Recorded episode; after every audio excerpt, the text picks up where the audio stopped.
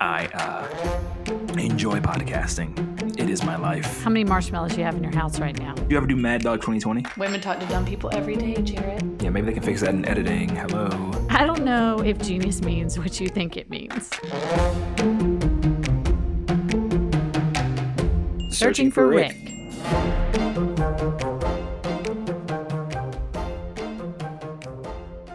Okay, but the first thing we're going to do at the top of every episode is we are going to do a follow up of the previous episode. Gotcha. So, our previous episode, for all of our listeners who happen to skip it and they'll want to go back and listen to it, was searching for Rick Moranis. And Jared gave us the whole download where Rick is. So, go back and watch episode one if you missed it. But there were a couple things we said in there I did a little more research on. So one of one of the things is neither of us actually knew how to say the plural form of the word moose. What is the plural form of moose? Moose. then Jared, we we we were talking about Rick Moranis. We Mhm. of course went on and on about Honey I Shrunk the Kids, and Jared made a comment that that was probably Disney's biggest movie ever. So it wasn't even close. I, I'm sure it's not. Avatar. It was released in 1989 in the Yeah. box office. It did well. It was 222 million. It was a blockbuster hit. right, which is equivalent to you know 460 million today eh, or Mhm. 2019 dollars. Deal. Nobody's done nobody's done anything for 2020 dollars because 2020 dollars are much less than 2019 dollars. And then for reference, the new Lion King that was released in 2019 did 1.6 billion dollars. I made a comment at some point that there were not a lot of leading female roles in the early 2000s for women. You made a comment about the two female lead leading ladies that I guess were the only two you could think of, Meryl Streep and Catherine Zeta-Jones, um, just dominating all the female-led roles in the Yeah. early 2000s. But I couldn't find a lot of facts around any of that. What I did find was three films that were released in the early 2000s that had leading ladies, neither of which were Catherine Zeta-Jones and, and Meryl Streep. The Incredibles, Elastigirl. She wasn't the lead, but she was a lead. I thought we meant real people. Pride and Prejudice, the remake. Who was in that? Keira Knightley. Knightley. She was Elizabeth Bennet. That was in Never 2005. seen her in anything. And then Legally Blonde, Reese Witherspoon in 2001. Oh, I'm a fan. I'm a fan of her, t- of her TV, TV work for sure. And the movie Fear. I don't know if you ever saw the movie Fear. Yes, um, of course. Oh, Isn't such a good movie? it's it is. It's creepy. Good.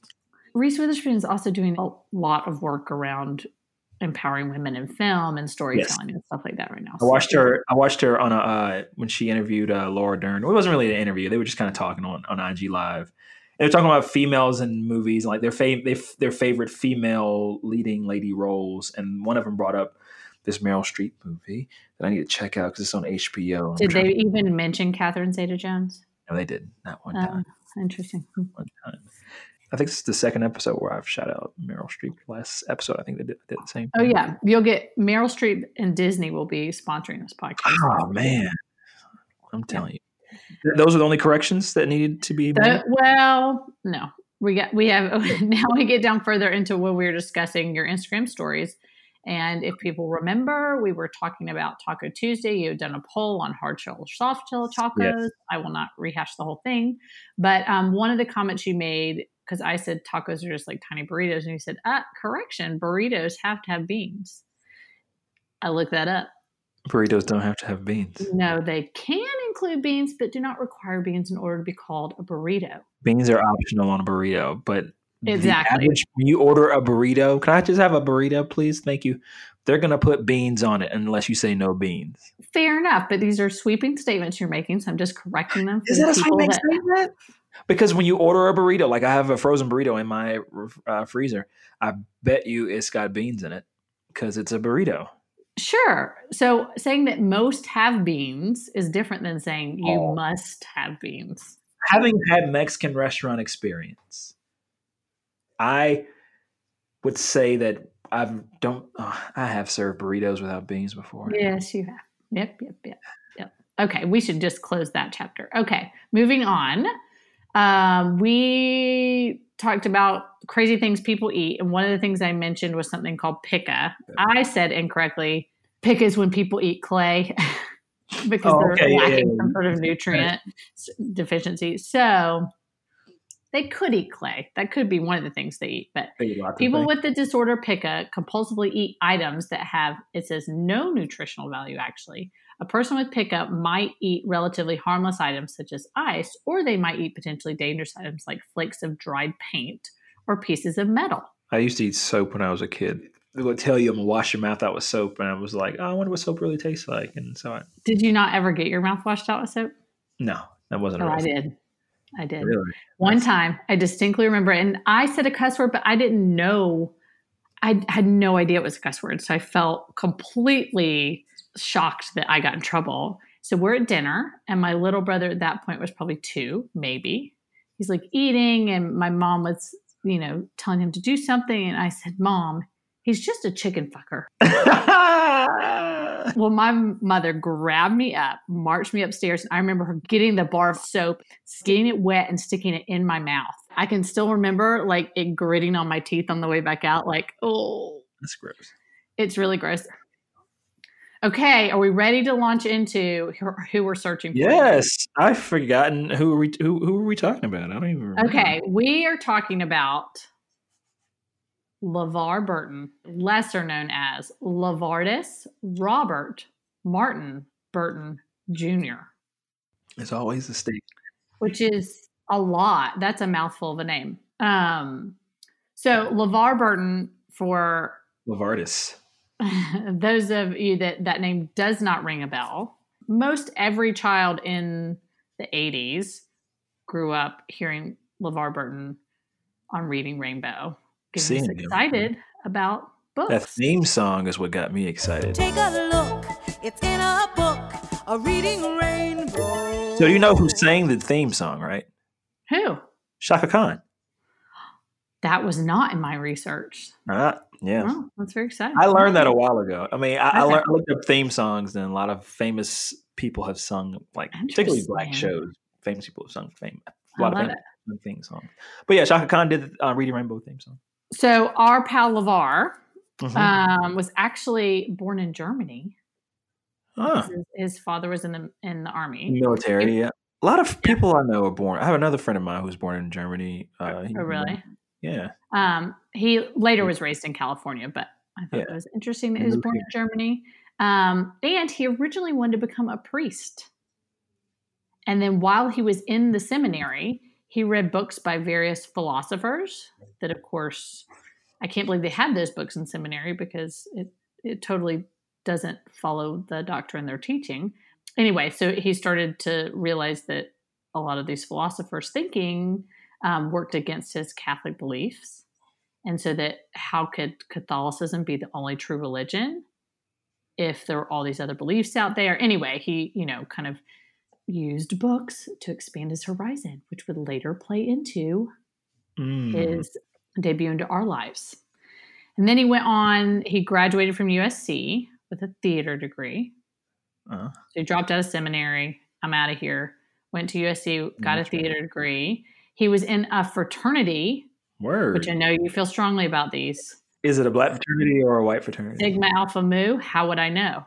I would tell you because I know all the black ones. That's not a black one. Now, here's a question. How, how do you just know black fraternities because they say we are a black fraternity? If a white if a white male wanted to go to that fraternity, would they not accept them? Initially, it was just black members, and then, like you know, later on, as civil rights progress and as we all become more free, um, you know, more and more different people and different cultures, just like in HBCUs, um, different people from different cultures started attending or started participating in the fraternities and sororities.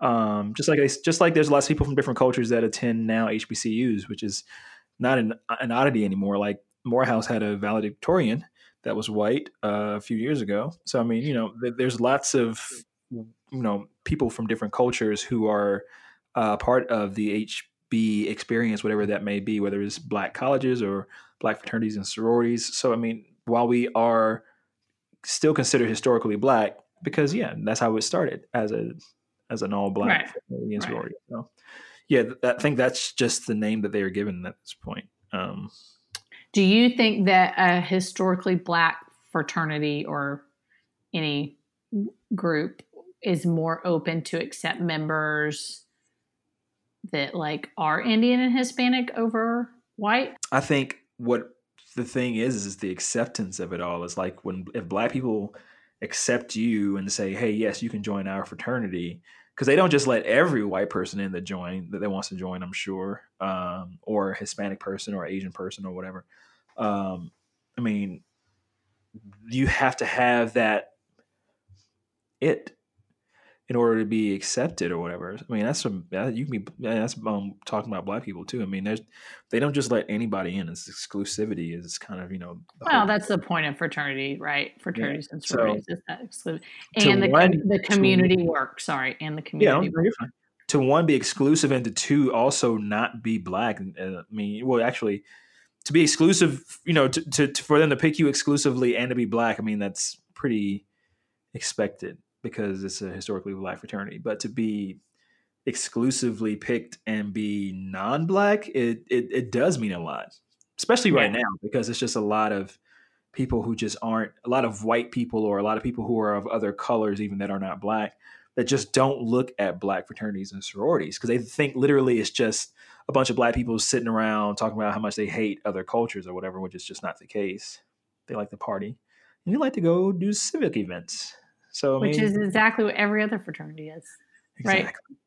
It all stems from you know segregation and and racism and and um and uh slavery and all that you know awful stuff you know from our past. We we- it, it it's it's a, it's like it's embedded in our culture, is in all of our cultures, particularly in fraternities and sororities. Though, like when you speak on white Yeah. fraternities, a lot of them to this day are exclusive to where like okay, well you can let one black person in or Oh, I'm sure. I don't. I. I that can of worms. I. I don't even want it. Yeah, it's the worst. I've been to uh I bet like a friend of mine's cousin was in a white fraternity on Georgia Tech's campus. I know it sounds really nerdy, but it was a white it was a big white fraternity, Pi Kappa Alpha, um, at their at their fraternity on Georgia Tech campus. And they had a party and we went there and we drank and whatever. And the police showed up at the end. Of course, I was too old for them to come and arrest me. They clearly knew that I was Uh, There's the 40 year old there. Like, he's cool. clearly not the assailant. Did you buy all this beer for all these children, sir? Guilty. I'm just checking in on my son. I'm sorry. yeah. uh, and so they go and they tackle this black kid though who wasn't even at the party or something, and it's just like, why are Oh. y'all still doing this? Like, why are y'all still pointing out? And then like nobody's helping them, saying, no, no, it's not him or whatever. which It's is like on Tech Campus, which is doing anything. It was not even like a right. I don't even know. I don't know the diversity on Tech Campus, but like, Eh. it's way more diverse than UGA campus where I went. I Yeah, I'm imagine. sure it's in town. It's in Atlanta, so it might be a little bit more diverse, but you'd be surprised. Craziness. So yeah, I guess he was in a white fraternity then. Yeah, I never heard of it, so I in think it's. California. Um, and then after that, his first major role was on Roots as That's his Kunta first major role. Yes, Yes. Now that movie is so beloved in um in the black community. Like my parents made me sit down and watch, And watch every Roots. episode of Roots. It's, it's it was a mini series, right. so we had to sit down and watch every single episode. and what did it air on? Like a public like? CBS or something? Yeah, Oh, It CBS. was like, it was like a major network. Major network. Yeah, yeah. Yeah. Okay. And so I mean, it came out back in the seventies though, or whatever. So like, Right. it was, I, I, we weren't around when it came out, but um, I, that's why I first saw. Maybe that's not even where I first saw him. I think when I was growing up, I first saw him on Reading Rainbow, and then my parents later on made me sit down and watch Roots. Watch and it. like, oh, Good let's sit down parents. and Reading Rainbow. Yeah. Well, parents are. All I- the Kunta Kinte reference, I just know from Coming to America. Eddie Murphy references it. Um, oh, hey, it's Kunta Kinte in the barbershop. That's what they call it. in the or whatever. barber shop. That's what they Yeah. call it. That's yeah. funny how people Remember that? don't know the reference. Yeah. So so you, you only know that reference, that name Kunta Kinte from that movie, from like Yes. coming to. America. Interesting.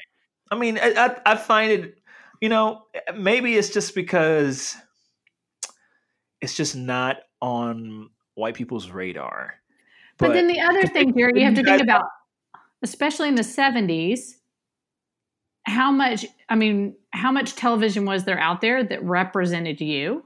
Whereas, like, there was plenty of television out there that represented me, you know, and not that I didn't, I should have, you know, been exposed to roots or other things, but you know, but like I if your think parents didn't tell you pro- anything about it, right, then you your parents probably they had it on VHS, and we were like, "What the hell is you need Roots?" to see this because this is important because you need They've to made us watch see every your, you need to be able to see a reflection of yourself Mhm. somewhere which is Yeah. so important for all kids as they're growing up so It is. But it's like, is there a historical white movie that your parents make you sit down and watch and say, "This is our history"? Watch it. oh And yeah jared it's sound of music i know every word to Sound sound of of music Oh God! Did all of Oh, you I'm go to kidding. the hills? Did you guys? Did everybody escape to the hills? I hope so. i'm trying to think of uh my parents didn't really educate through film Really? or television no that wasn't really a a lot of historical movies for Black people. So like, it's not that not that those movies raised us, but they definitely helped our parents raise us. right I mean, right. just if that makes sense. It's like you know, definitely watching on you know film or TV your history, because you know Black history is a really relatively newer history than most you know other civilizations. I mean, you can consider African history, but I mean that's not the same thing as Black history, which is the history of the African american to yeah. America is Right, right, right, living, right. living- in America. That's a whole Right. nother like that's a whole nother uh, group of people. So uh, that's a very small. It's a very short history so far. So I mean, we are we we have done so much in that short period of time. Who you know, but nonetheless, it's just we gotta. uh we have a lot of it just portrayed on screen and roots is definitely that main one that everybody kind of just goes back to so if you had kids now what would you if you had to pick something more current let's say that's out there now what would you use as the tool? Is there anything out there? To to to show what? Like to, to show the uh the, what the- did you learn from roots? It- what do you feel like Roots is the diaspora experience, the whole you know being captive, uh, uh, captured in slavery and brought over Right. across. The I mean, there's plenty of stuff going on right now, obviously, right? I mean, there's there's so much profiling going on. There's so much yeah. um, injustice for the black community that's going on. There's so this, so you, so you think you, want to think of like a current issue that, well, I'm trying to think of something. I'm just thinking of current content yeah, that, or President Obama will probably be a, probably will probably be historical. I would say to some extent. Yes, he, that is a big, excuse me, fucking deal. It is a big fucking deal. It is.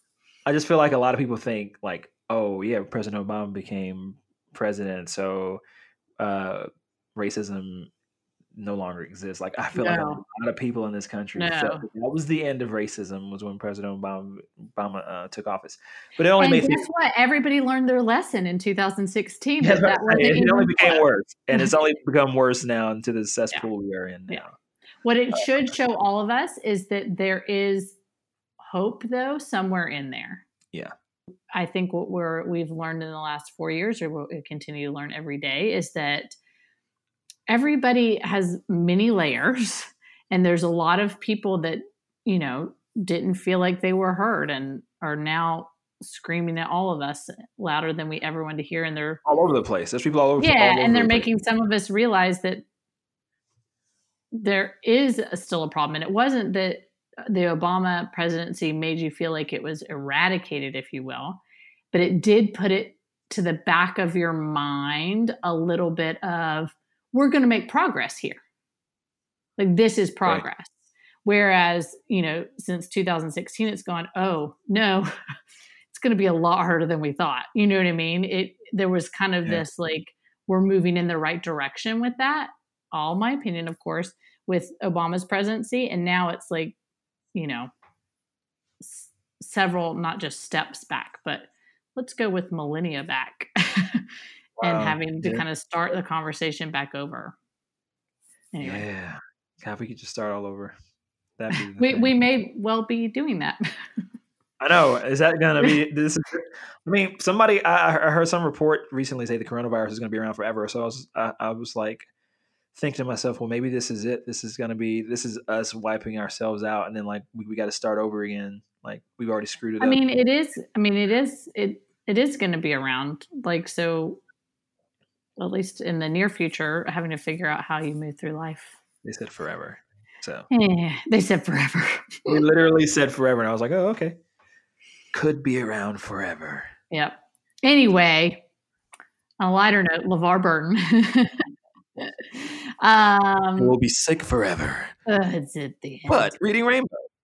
reading Rainbow, a little joy in all our lives at a young age. Love so that. obviously, after the Roots, he went on to host and produce the PBS children's series Reading Rainbow. Yes. Butterfly in the sky. And then around the same timeline, he also performed a lead role as the Lieutenant Commander Geordi La Forge. Oh, Am I yeah, saying that right? On Star Trek. Do you remember it? He had like a recurring. I didn't watch Star Trek, but I knew he was the guy either. with the little Star visor. Trek: The Next Generation. Yes. Yeah, which was a long. Uh, that was a long running franchise. They made a lot of movies and everything. So he was in a lot of those movies Yeah. based off the Star Wars franchise. I mean, Star Trek. Star Trek. See, I'm a Star Wars fan, fan, and we always mix up the two. Oh, between Star you're a Trek fan of one, what? you say, yeah. If you're a fan of Star Trek, you end up calling Star Wars Star Trek, and if you're a fan of Star Wars, you end up calling Star Trek Star Wars. Um, yeah, you sorry. That that was so geeky I couldn't even hear it. Somebody gets it. So one thing I couldn't there were con- some conflicting dates here. So one article said that Reading Rainbow was went off the air in 2006, but another said it was canceled in 2009. So I'm not I'm a little fuzzy on the dates, but let's go with 2009. Wow. somewhere between 2006 2009 that's three years difference but maybe 2006 they were told they were being canceled and actually went off the air in 2009 i don't know but the reason it was canceled per this article i'll go ahead and say was well first of all at that time reading rainbow was the most used television resource in our nation's classroom so teachers used it librarians i'm sure used it everybody used it right and it was canceled due to this program called No Child Left Behind. Do you remember when they started that? George Bush. Because the government policy made a choice between teaching the rudiments of reading, which is what No Child Left Behind was, versus fostering a love for reading. Yeah, the content. So, like, we don't give a shit if you love reading. You've got to read. Comprehended. Yeah. But when that happened, um, LeVar and his business partner acquired the rights through their own company, RR Kids, K I D Z, and they released an iPad app, which is a pretty smart pivot on their part. So in 2014, he and, and several of the Reading Rainbow alums started a Kickstarter to bring back Reading Rainbow Oh wow. and it raised $5 million in three days. LeVar also has a podcast. So we should have him on our podcast so he can promote his part of the Really? podcast. It's a little dem- different demographic, and I'm pretty sure there's no cursing. Um, it's called LeVar Burton Reads, and it's for children. oh, but it's good because that's probably a great one to listen to in the car with your kids. He so. does have his own website where people can check out everything he's doing too. So levarburton.com. And he has been doing like live reading on there during COVID. And I'm sure he's on Instagram and that sort of thing too. Yeah, he's on YouTube for sure. I've seen his YouTube channel. So that's a wrap on LeVar. So what happened on your Instagram this week? Oh, uh, one of the questions was: Should men who raise a kid by themselves be recognized on Mother's Day? Right. And so the majority said no, of course, and a few people said yes. I mean, uh, I think that the thing is recognized by whom? By their children? Sure. yeah, Recognize like yes, themselves? here's a card on Mother's Day. Dad, because I feel like you, you were like a mother to me. I don't really feel strongly like how do you identify? Do you just want to be celebrated? Be celebrated. Like I don't Yeah. care. I feel like Um, on the day, if there- if there was a Father- parade from Mother's Day, you're not going to be participating in the parade, sir. Father's Day is just around the corner.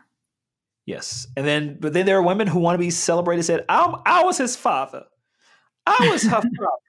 You know, those there. Well, I don't know why I did the black and accent. again, if no, you did, it was amazing. cultures who did not have- Um, um, you know, again, if you are hell bent on getting celebrated on Mother's Day or Father's Day, go for it. I mean, if you're just that wacky aunt that feels like you were more than a mother to a niece or nephew, get in there. Get in that You parade. don't expect it to be called Happy Mother's Father's Day. it takes a village. or- Or or- happy, happy all y'all day. All y'all. Yeah. That's what I'm saying. But like, it's gonna be called that for two different months, though. Like, Yeah. no, All y'all raising them babies. Just there's a Mother's Day and there's a Father's Day. If you were, if you're a woman, or if you identify as a woman and you raised a child, then you'll be celebrated on Mother's Day. If you are a man, or if you identify as a man and you raise a child, you'll be identified on Father's Day. The Right. end. I mean, I think that people get a little too wrapped up in it. It's the whole point of the holiday is to sell some cards and some flowers. Yeah, and it's all just marketing things. Same thing as Valentine's Day and Halloween. But it does. It's all. I think Mhm. it's not a bad idea to stop and say thank you every now and again. But I feel like everybody feels like they have to do that with gifts. And that was another thing I noticed on IG too is everybody got their mom, or if you were a mom and you're you're on IG, you showed off the gifts that you got. And it's like, why did we get still get gifts? And it's like everybody's just literally like and that's not a thing. gifts. It's like AirPods and it's and it's and it's uh oh no, no! versus- What kind of really rich friends do you have? I wonder if white people get Yeti. If white people get Yeti, um, that's all they get is like Yeti uh, advertisements. On Is that a white person? Is that that's a white person? It's definitely a white person thing. Yeti So- brand, white people. I did not know about it until white people. I'll say that. Until white people. Um, do black people have a, a cooling cup or warming cup? Yeah, we have Yetis now, thanks to you guys. I'm wondering if I mean most of this stuff obviously became hip after it was actually a utility. So it Yeah. probably was Yeti coolers, which are really, really good coolers, were originally created for the use of white fishermen or something. Yes. Not white fishermen. We're gonna say fishermen in in this certain area of the world White where people fish, they end up being white. They need those kind of thermoses that stay cold and stay hot. No, the coolers. Oh, the coolers are a big and then deal. they started making thermoses later to like expand their brand. This is me guessing. We're going to research this, Oh, okay. but I'm just to say, saying. this is more stuff white people only know. They know they, they know that the brand I'm just making. I'm just making up I know, that. but still, I was. If you were right, I was going to be like, "Oh, of course you know this," because So, and they have huge ones too. So, if you ever need to like transport a frozen body really, or put a body on ice, I would usually chop it up before I put it on ice, though. Would you? Yeah. You chop it up and then put it on ice. You kill them, then you chop. How would up. you get? How would you get rid of a dead body? I mean, whatever uh, Dexter did, basically. I Right, like that right. was like if you want to learn how to be a killer and dump a body, you watch that show. When you embalm a body, doesn't it still stink at some point, or it's not supposed to, right? It's not supposed to. I think it just um, aids. It does some. It slows the decomposition process so that Yeah, it's not. still turn to But you still decompose. yeah, you, you do still turn to skeletons, but I don't know. Like, do you smell still? I don't know. I don't know. We're gonna have to look that up. That's weird. Because I feel My- like if you go, if that's the case, when you go to a graveyard, you should be able to smell bodies. I don't know. No, because caskets. If they just buried them, Not all caskets, though. what like the cheap ones don't seal well. Or like older caskets, you know, older caskets weren't built to. Well, it'll all decompose, but the idea is the body would have decomposed well before the casket does. It's True. That's why you spend that big money on those caskets. I know. That's why, like, I don't want to die. Like, I don't want to be put in a casket. Like, y'all can just um, cremate me. Like, I don't want. How do you know your body will ever be found? First of all, that, his body was never found. that's that's why it's gonna be just a tribute. Like, it's gonna be my portrait, like at the front of the church, and like in the you know right in front of the pulpit, and like a big glamour shot will blow it up real big. Put roses all mm-hmm. around it. yes. Yeah. Okay. That was fun. I mean, I thoroughly enjoyed talking about LeVar Burton. um, all right. Well, we will just wrap on the next episode.